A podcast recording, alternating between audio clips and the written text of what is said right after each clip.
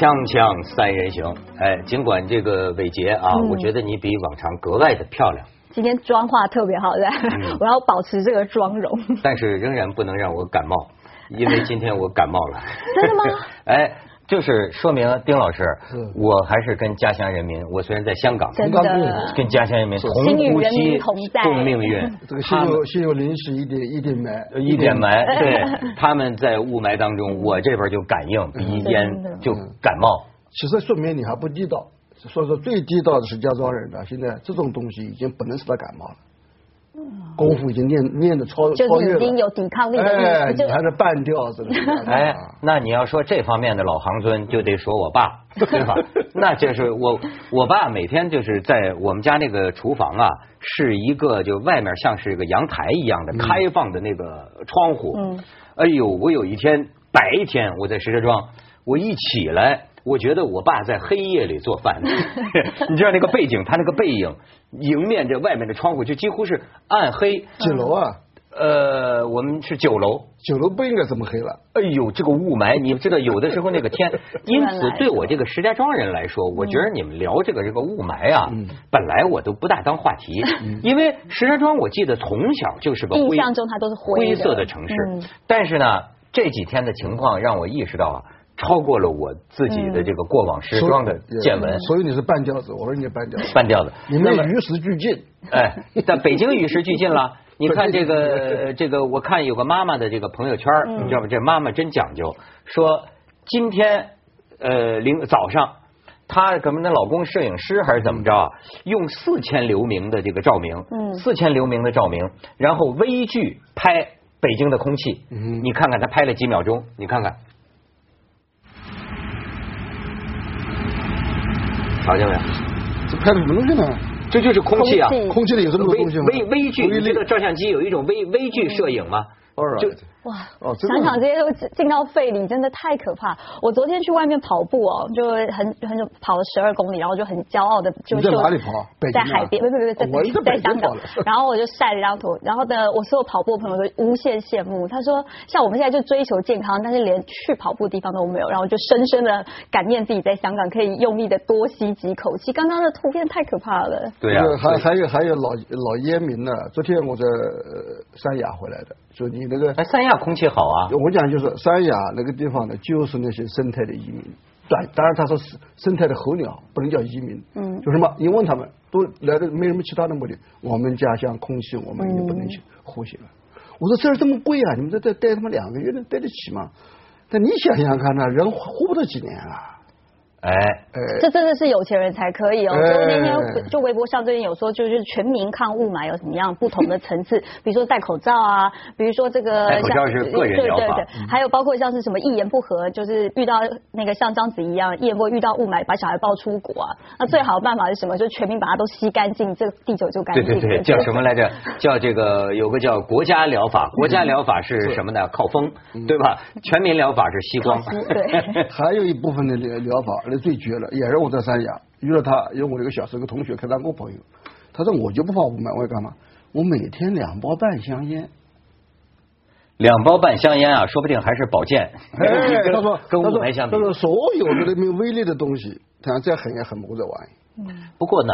这个事儿啊，我认为我不知道是不是已经有啊，嗯、但是我上次听一个卫生部的一个顾问啊，嗯、就跟我讲，就对政府提意见，嗯、就说这个雾霾应该启动国家的大规模的调查，嗯、不能止于这种段子手的水平。嗯、就是说很多问题啊，你要哎，就说治病先得对症吧，嗯、你先得诊断吧，嗯、就是说。到底中国的这个雾霾它是怎么回事？嗯、他认为应该几个部委，包括卫生部、包括什么进进行一个负责任的、科学的调查，包括它对健康的这个影响。嗯、咱不能动不动就发条新闻说啊，华北地区寿命平均减少五年，然后说几年之后得了多少肺癌。嗯、他说这个啊，得有一个认真负责的国家级的大规模调查。我认为，我认为这种调查肯定有，但只不过不公布而已。因为我以前参加过类似一个调查，但这个很早，是二零零五年。二零零五在北京的时候参加那个几个高校，名牌清华呀、北大呀，还有什么中国农业大学什么的。然后我们讲就讲中国污染现象多严重了，结果讲了一半的时候来这个水利学院的一个院士姓王，他说听了半天说，那你们这些人啊都不懂，中国最严重的污最严重的污染污染不是你们这些能能看到的污染，你们讲的水啊、空气啊什么没大点事儿，那最严重的污染是地下水和土壤的重金属污染。对、嗯，我们做过全国调查的，调查出来以后，我们感到很紧张，因为这影响到食品链、食品链，而且很难清除掉，所以我们把这个报告就寄到国务院，希望能引起全国的重视，然后大家开始采取措施。一寄到这国务院以后，国务院说这问题非常重要，他开始保密。非常重要的，一定要进保密局。呃，当然了，最近几年已经解密了。哎、嗯，我认为你讲这个事肯定有调查。是，但是呢，就是你这几天，你这次的霾，我听我北京朋友说、嗯、味儿不对了。嗯，过去都是清香芬芳的，对吧？这次他们说啊，嗯、一下飞机，我有个朋友昨天说在北京、嗯、一下飞机，他觉得味儿不对。什么味呢？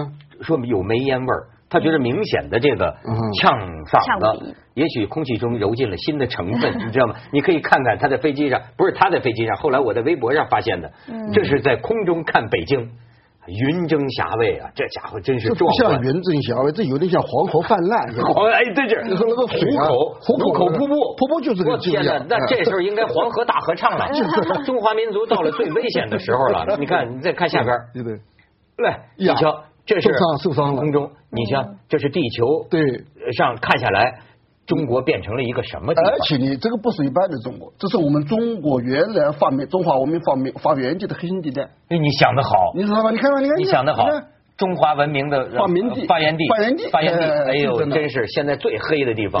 然后你受伤了嘛，已经受伤了嘛？你看，来看，几几半半，这是我的家乡。说实话，如果不打上三个字母，我估计大家也猜不出来到底是哪。我我记得我们那个电视塔呀，嗯、但是我的家乡还是显得纯洁，对吧？嗯、纯白，再再再看像婚纱一样。嗯、然后哎，对，这是我的家乡。到了下午，这是你家乡是几点钟？我我最要问这几点钟？下下下午下不是夜里，不绝不是夜里，大白天。我说十一点，十一点，夜里十一点。这大白天，类似那样的房子，我小时候好像住过。嗯、你看、嗯、这个，你知道我让我联想起什么？嗯、让我联想起前一阵美国大选啊，嗯、那个投票那个州，对对，那是一模一样。我我以为这个也是讲选举的事，所以我觉得这张图很有象征意义。这个提醒政府啊，嗯、这就是你的人民的选票啊，你的选票就在人民手中啊。是，你不要搞到这个程度啊。我说这个呃最严重的还是红的，然后是蓝的，然后是黄的，对不对？是不是可能只是应该看看，不是它是几个指标吧？就就是几个指标，最严重是红的嘛。哎，最严重是红的，红的哎，就是这个，真是全国上下一片红了。现在是，来，你再看下边。这个呢，这就是美国了，澳洲的澳洲的澳洲的华人朋友来求我们了，嗯，说你们那儿的是一千个数值已经，我们石家庄破了一千了嘛，嗯，呃，中心公园破了一千了，嗯、他说我们澳洲是一，哇，真是太惹人生气了，气死了，对，我们我们第一次，这个你再看啊，现在很多时装大品牌已经跟进了，对，时装模特走秀已经带上了各种，哎，有的是镶钻的，你再看。嗯这个各种时装品牌，你知道他这个是专门卖给中国吗？呃，时尚不是，时尚这已经进入了时装设计的元素，嗯、就就这个防雾霾，防雾霾。哎，我也就是为了针对中国的和日本、呃中国和印度这两个最大的市场嘛。我现在觉得就是像最近，因为就是雾霾已经变成一个常态性的发展。我们昨天在做新闻就有一个，就是现在到底是就是平常我们在学校里面可能都会安装那个冷气机，如果现在太热，在一些南方地方，那现在是不是包括这些空气清新也要变成学校的标配？不然小孩怎么办？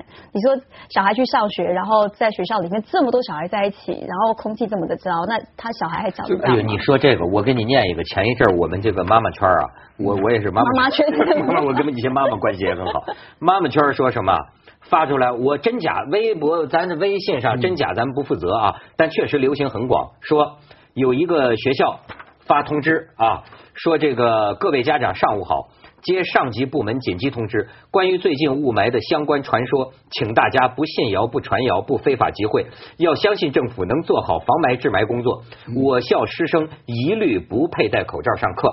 每天下午三点半到四点，各班班主任及时向上级领导汇报当天情况。谢谢大家的理解与配合。只要心中有阳光与氧气，雾霾终究会散去。我们的祖国是花园，花园的花朵真显眼。哇哈哈呀，哇哈哈呀！成都的嘛，这是笑话了吧？我看到是成都的，成都都是成都的。我在三亚就看到了，他们也给我看过。这个不是不是一个人造谣，对呀，我都看到。所以，可是这你看啊，他那个用的一些措辞啊，就就是发玄乎。哎，因为你这空气好不好，跟你心中好不好，直接没什么多关系。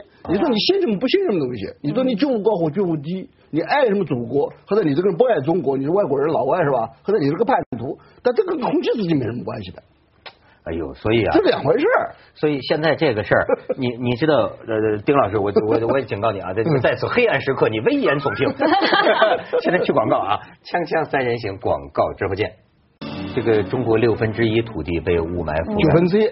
我来紫金看的是九分之一啊，那退了一点，您您给吸光了一点，九分之一，九分之一，然后这还有一个进步了一点点，那六分之一嘛，一百四十多万平方公里，然后北京埋后五百米，但是干嘛光聊北京？你知道，哎，这个丁老师作为一个自卑的河北人啊，嗯、我就是我们这个有一种习惯，就是对于这个所有的中心呢，都有一种反感，对，就所以，我虽然也在北京，嗯，但是现在呢，老北京骂河北，嗯、说是什么那个污染、哎、是河北来的，你那刚污染。企业都搬我们河北了，其实我觉得现在有时候很讨厌北京，你知道吗？就是为什么我每次回石家庄，北京的晴天，哎，十月金秋，北京的晴天，你们北京晴天的时候，你没想到过，我开着车走京石高速回家，我一出北京六环以外，就是一到河北省界。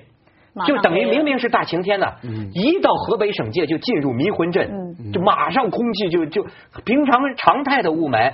就为了保你们，我就想你在天上看，你北京没雾霾的时候，你知道吗？就北京上空一圈晴天呢、嗯嗯、我们河北人民都在黑暗中啊，河北人民真的很可怜，就付出了多大代价，就为了你。我昨天看了一个，他说就是在河北省，就是有一个县啊，他就是常年有百待三百六十五天，他有两百零多天都是雾霾天，等于是六成他都是在雾霾天。那个那个，我以前呢、啊，我以前主要我在北京的时候，我对河北的那个空气的影响不深刻，但我对水的影响是最深刻的。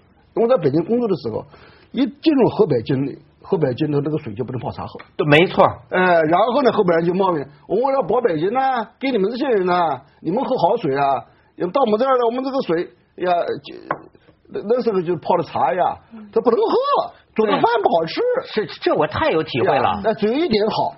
他说洗衣服倒不错，因为他有剪在那里。对对对，没错。哎呦，我们家那个湖啊，你知道吗？你你这台湾人你不可能知道，我们那儿我们家那个湖都是厚厚的那个垢，好几层，好几层，就就这么厚。有时候小时候我经常铲，对对铲，对对。我们跟北京相比，就是二最糟糕的，最糟糕的是河北的美女是受害者，因为他们的牙全部不行。这是这是一辈子事。那这我跟您倒有异议。那我小时候，我小时候我们都知道河北，我们都知道河北出美女啊，因为古代这个首都周围都是美女啊，咱全国的人转，结果一看他们不能笑，一笑那个牙就完了。你这黄，不是不是黄，一笑就一排两排玉米，玉米，哎，这玉米啊，包裹哦，这个颜色要两排包裹。对，就是说，所以当然现在北京人就不干了，就觉得哦，我们这怎么就不能忍受了？我想给你看看，我最近看的这个有人爆出来登河北迁安，你知道丁老师，我真是不知道。嗯，什么时候我们河北省原来成了钢铁基地了？当然了，这个这个我就孤陋寡闻了。早就是了，因为我小的时候是就听说过鞍钢、武钢，但是我后来发现近十几年是从二零零一年开始的。河北现在是中国钢铁第一，第一当然。所以你看这个河北迁安过去的一个贫困县，嗯，现在是河北百强县，就前几年是河北百强县之首，就靠发展钢铁。但是你知道那儿有一个村儿，我给你看看这个照片，你看看。嗯，你知道这个钢就三个炼钢厂、焦化厂围着一个村儿，嗯，这个村儿现在已经搬走了五百户，还剩下一百户，全是老人、老弱病，那、呃、就是。哎，您看这照片，您有没有想起当年大炼钢铁？就是这个样子。当年大炼钢铁，那个毛主席说大炼钢铁，家家户户拿那个那个小小土炉子炼了一堆废铁疙瘩。当然现在不是废铁疙瘩了，是粗钢。粗钢啊，就是这个。你知道，就是污染到一个什么程度？你看，嗯，家里的这个窗台一抹就是这个泥。你再你你你再看，这老头老太太反而它形成了个生态链。老头老太太啊，又得靠捡这个钢厂那个卡车掉下来的焦炭谋生，对吧？卖是卖还是卖啊卖啊，他能卖个几毛钱呢？然后呢，这个水已经发黄变酸，然后呢，最后上国家信访去告状，告状啊，就告状，就是你知道这个事情来，我我我我觉得我们河北这个这个地方很典型，嗯，他们一万多当地的子弟在炼钢厂当工人，对，虽然现在要去产能，工人也只有两三千块钱工资，几个月都发不出来，可是呢，他上信访告状啊，他告的是你污染我，你让我就就是这个一身病，对，可是呢，他没有要求你关钢厂。他不要，因为你真关了，现在很多他没有办法生活。我说他高的话是要去赔偿还是干嘛？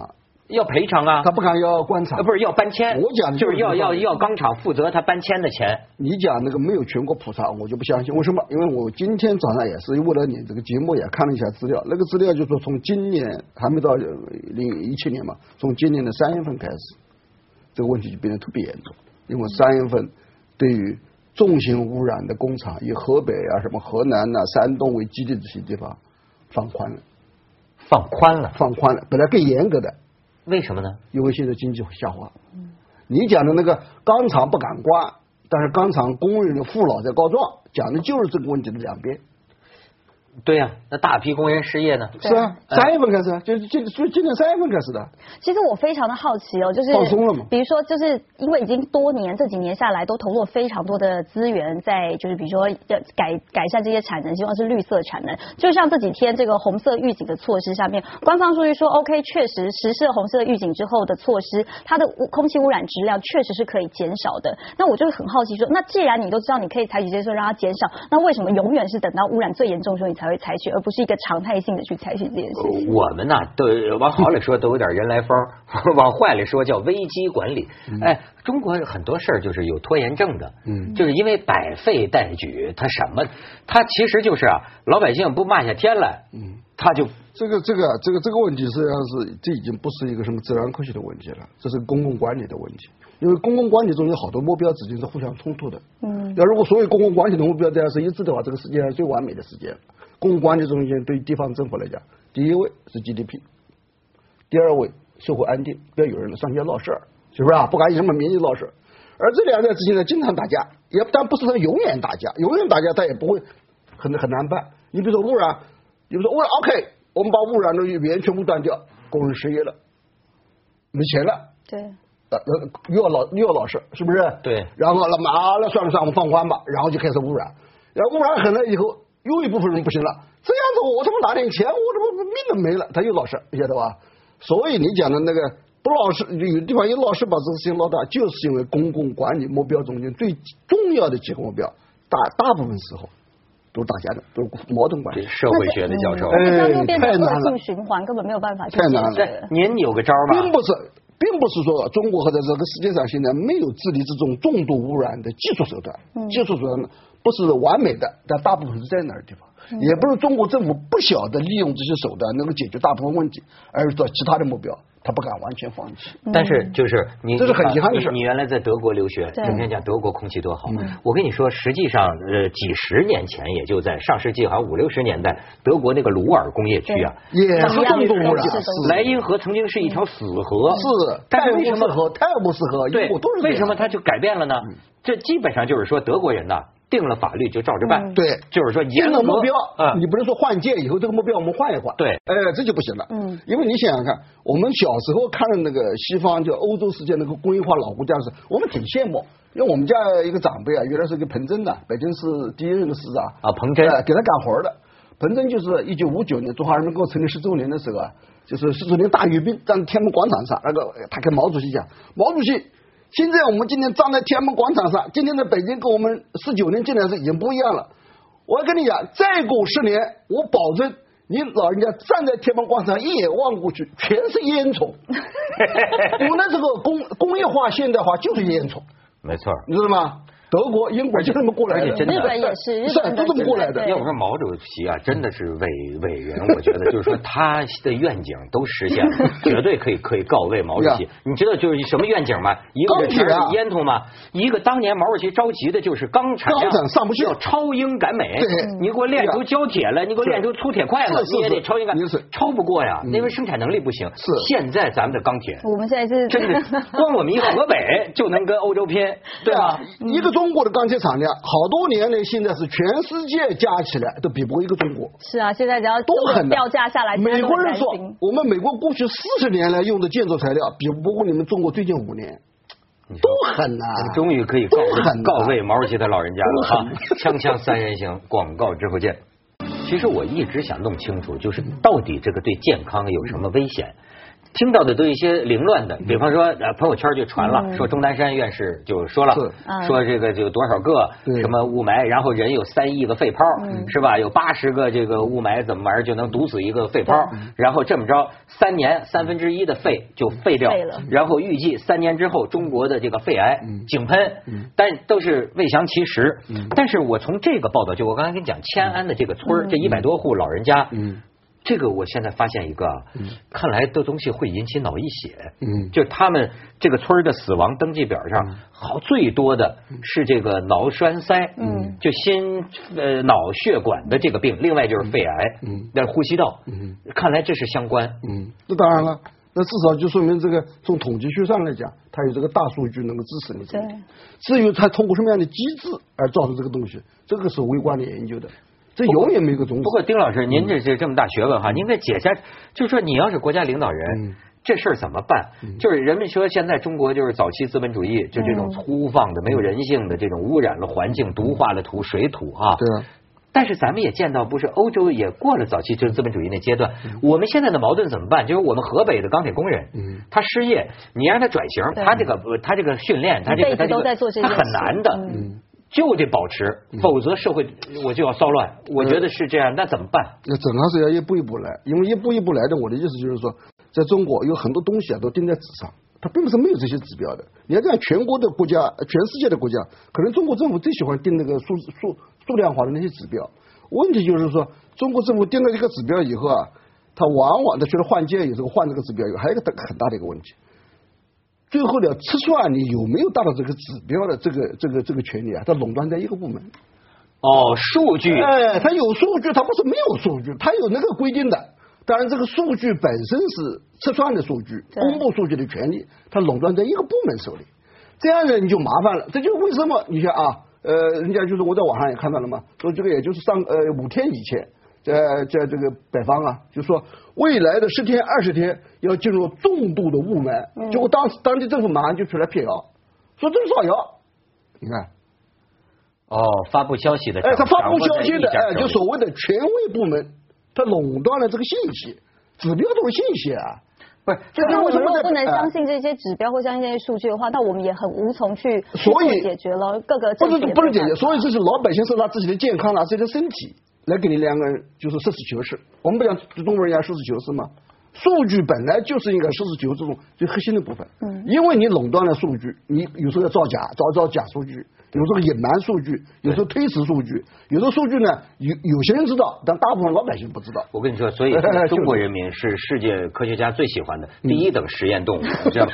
我们是世界一等白老鼠，试验了多少毒大米、什么什么水啊，是是。所以以后我们三鹿奶粉、三鹿奶粉、三鹿奶粉，百毒不侵，基因会特别好啊，基因会特别好，你知道这个也不是特别好，你。只能这么说，我们比较适合在这个地球上生存。这个地球上如果发生了严重的问题，你像那个呃英国的大科学家霍金老讲这个人类要要毁灭，你发现好人，这个地球上最后一批毁灭的人。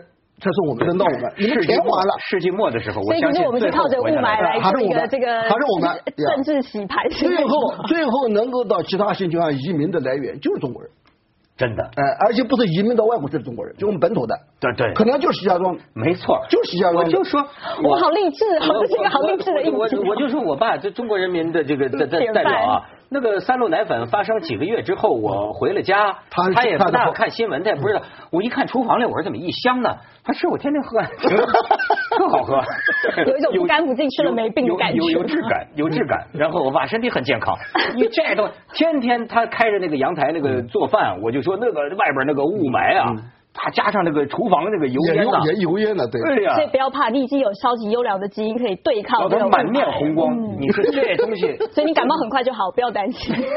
因此呢，就是到现在也有些人在说，我听见有些人也不知道故作惊人之论，就说我们从小就这样，不是大惊小怪。就是你刚才放了个照片，那不是澳大利亚的，不是不是那个那个蓝天吗？对，我刚到澳大利亚去的时候，我都吓死了。我有这个天他妈有多少毛病？假的，哎，就是就是这个这么一个颜色，这个颜色不像个真的颜色。